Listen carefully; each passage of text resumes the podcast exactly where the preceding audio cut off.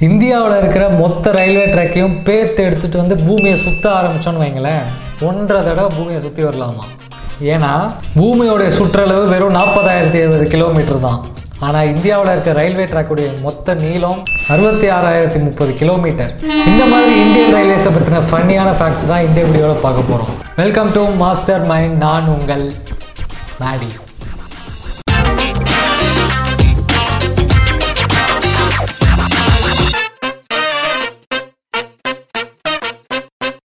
வீடியோக்குள்ளே போகிறதுக்கு முன்னாடி உங்ககிட்ட ஒரு கேள்வி கேட்க போகிறேன் ரொம்ப ஈஸியான கேள்வி தான் இந்தியாவில் இருக்கிற ரயில்வே ஸ்டேஷன்லேயே நீளமான பேர் இருக்கிற ரயில்வே ஸ்டேஷன் இது.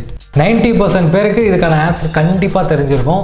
இப்போ தான் கொஞ்ச நாளைக்கு முன்னாடி தான் பேர் மாற்றினாங்க இந்தியாவில் ஃபஸ்ட்டு ட்ரெயின் எங்கே ஓடுச்சு அப்படின்னு கூகுள் பண்ணி பார்த்தீங்கன்னா மும்பை டு தானேன்னு வரும். ஆனால் அது இந்தியாவோட ஃபஸ்ட்டு பேசஞ்சர் ட்ரெயின் தான். அதுக்கு முன்னாடியே மெட்ராஸ் மாகாணத்தில் எயிட்டீன் தேர்ட்டி செவன்லேயே ரெடில்ஸுக்கும் சிந்தாதேரிப்பேட்டைக்கும் சரக்கு ரயில் போயிட்டு இருந்ததாம். அதுதான் இந்தியாவுடைய முதல் ரயில். இந்தியன் ரயில்வேஸ் தான் உலகத்திலே மிகப்பெரிய பப்ளிக் செக்டார் பொதுத்துறை நிறுவனம். கிட்டத்தட்ட பதினாறு லட்சம் பேர் வேலை பார்க்குறாங்க. இந்த விஷயம் நிறைய பேருக்கு தெரிஞ்சிருக்கும். ஆனால் இன்னொரு இன்ட்ரெஸ்டிங்கான விஷயம் என்னென்னா இந்தியன் ரயில்வேஸில் ஒரு நாளைக்கு ரெண்டரை கோடி பேர் ட்ராவல் பண்ணுறாங்களாம் ரெண்டரை கோடி பேர் நான் யோசிச்சு பாருங்களேன். சிங்கப்பூர் நியூசிலாந்து அந்த மாதிரி இன்னொரு சில நாடுகளோட மக்கள் தொகையை விட இது ஜாஸ்தி. இந்தியன் ரயில்வேஸ் ஆரம்பித்த முதல் ஐம்பது வருஷத்துக்கு எந்த ட்ரெயின்லையுமே டாய்லெட்டே கிடையாதான் இந்தியாவில் இருக்கிற ட்ரெயினில் டாய்லெட் வந்ததுக்கு பின்னாடி சூப்பரான ஒரு கதை ஒன்று இருக்குது சொல்கிறேன் கேளுங்க. நைன்டீன் oh நாட் நைனில் ஒகில் சந்திரசன் அப்படிங்கிற ஒரு பேசஞ்சர் இந்தியன் ரயில்வேஸ்க்கு ஒரு லெட்டர் ஒன்று எழுதுறாரு.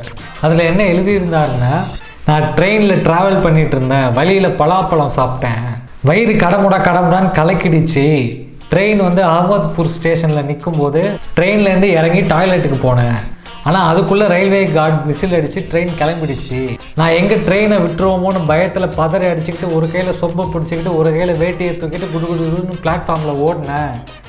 கீழே விழுந்து புரண்டு எல்லாரும் என்னை பார்த்து சிரித்து ஒரே அசிங்கமாக போச்சு குமாரன் ஃபீல் பண்ணி லெட்டர் எழுதியிருக்காரு இதுக்கப்புறம் தான் இந்தியன் ரயில்வேஸில் டாய்லெட் கொண்டு வந்தாங்க. அவர் எழுதின லெட்டர் இன்றைக்கும் டெல்லியில் இருக்க ரயில்வே மியூசியத்தில் இருக்கான். தேங்க்ஸ் டு கிங் சந்திரசன் இந்தியாவிலே பயங்கர பிஸியான ரயில்வே ஸ்டேஷன் கொல்கட்டாவில் இருக்கிற ஹவுரா ரயில்வே ஸ்டேஷனா அந்த ஸ்டேஷனில் ஒரு நாளைக்கு தொள்ளாயிரத்தி எழுபத்தி நாலு ட்ரெயின் வந்து போதான். அவ்வளோ ட்ரெயினையும் மேனேஜ் பண்ணுறதுக்காக இருபத்தி மூணு பிளாட்ஃபார்ம் கட்டி வச்சுருக்காங்களாம். இந்தியாவில் ஓடுற எல்லா ட்ரெயினும் ஒரு நாளில் பதிமூணு லட்சத்தி நாற்பத்தஞ்சாயிரம் கிலோமீட்டரை கவர் பண்ணலாம். அதாவது கிட்டத்தட்ட பூமியிலேருந்து நிலாவுக்கு மூன்றரை தடவை போயிட்டு வரதுக்கான டிஸ்டன்ஸ் ஆகுது இந்தியன் ரயில்வேஸில் இருக்கிற சீட்டிங் கெப்பாசிட்டியோட எண்ணிக்கை மட்டும் ஐம்பது லட்சம். நியூசிலாண்டில் இருக்கிற மொத்த பாப்புலேஷனையும் தூக்கிட்டு வந்து இந்தியாவில் இருக்க ட்ரெயினில் உட்கார வச்சிடலாம். இந்தியாவிலே மிகப்பெரிய ரியல் எஸ்டேட் ஓனர் யாருன்னா அது இந்தியன் ரயில்வேஸ் தான். இந்தியன் ரயில்வேஸ்க்கு சொந்தமாக நாலே முக்கால் லட்சம் ஹெக்டேர் நிலம் இருக்கான். கோவா நியூ டெல்லி மாதிரியான சிட்டிஸோட சைஸை விட இது ஜாஸ்தி. நம்ம ஊர் ட்ரெயினில் இருக்கிற லைட்லாம் பார்த்தீங்கன்னா டிம்மாக எரியும். ஃபேன்லாம் ஸ்லோவாக சுற்றும் அது ஏன் அப்படின்னா ட்ரெயினில் இருக்கிற லைட் ஃபேன் மாதிரியான எல்லா எலக்ட்ரிக் அப்ளையன்ஸ் நூற்றி பத்து வேர்ல்ட்ஸில் ஒர்க் பண்ணுற மாதிரி தான் டிசைன் பண்ணியிருக்காங்க. அதையெல்லாம் கழட்டி எடுத்துகிட்டு போய் நம்ம வீட்டில் மாட்டி பார்த்தோம்னு வைங்களேன் வேலை செய்யாது. ஏன்னா நம்ம வீடுகளுக்கு வர கரண்ட்டோடைய வோல்டேஜ் இரநூத்தி இருபது வோல்ட்ஸ் நம்மளாம் இந்த மாதிரி கிரிமினலாக யோசிப்போம்னு அவங்களுக்கு தெரியும். அதனால தான் இந்த மாதிரி டிசைன் பண்ணியிருக்காங்க.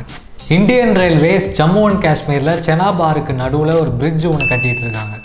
டுவெண்ட்டி டுவெண்ட்டி ஒன் டிசம்பரில் அந்த பிரிட்ஜோட வேலையெல்லாம் முடிஞ்சிருமா? அந்த பிரிட்ஜ் ஒரு புது வேர்ல்டு ரெக்கார்டை கிரியேட் பண்ண போகுது. உலகத்திலே உயரமான ரயில்வே பிரிட்ஜ் அதுவாக தான் இருக்க போகுது. அதோட ஹைட் முந்நூற்றி ஐம்பத்தொம்போது மீட்டர் ஈஃபில் டவரோட ஹைட்டே முந்நூற்றி இருபத்தி நாலு மீட்டர் தான். அப்படின்னா ஈஃபில் டவர் எடுத்துகிட்டு வந்து அந்த பிரிட்ஜுக்கு நடுவில் வச்சா கூட இடிக்காது. அவ்வளோ ஹைட்டு பஸ்லலாம் தூங்கிட்டு போகும்போது சடன் பிரேக் அடித்தாங்கன்னா பதற அடிச்சுட்டு எந்திரிச்சிருவோம். ஆனால் ட்ரெயின்லலாம் நல்லா ஸ்மூத்தாக படுத்து தூங்கிட்டே போவோம்.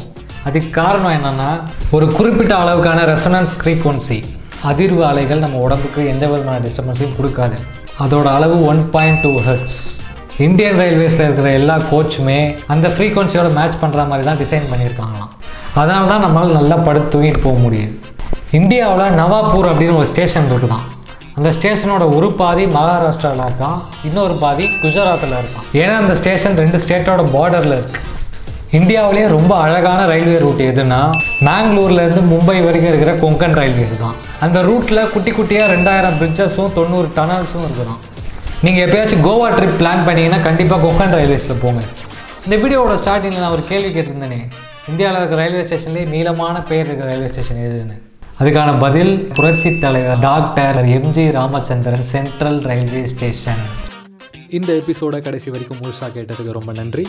மாஸ்டர் மைண்ட் பாட்காஸ்ட் எங்கள் ஃப்ரெண்ட்ஸுக்கெலாம் ஷேர் பண்ணுங்கள் வேறு ஒரு எபிசோடில் உங்கள் எல்லோரும் வந்து மீட் பண்ணுறேன் பாய் ஃப்ரம் மேடி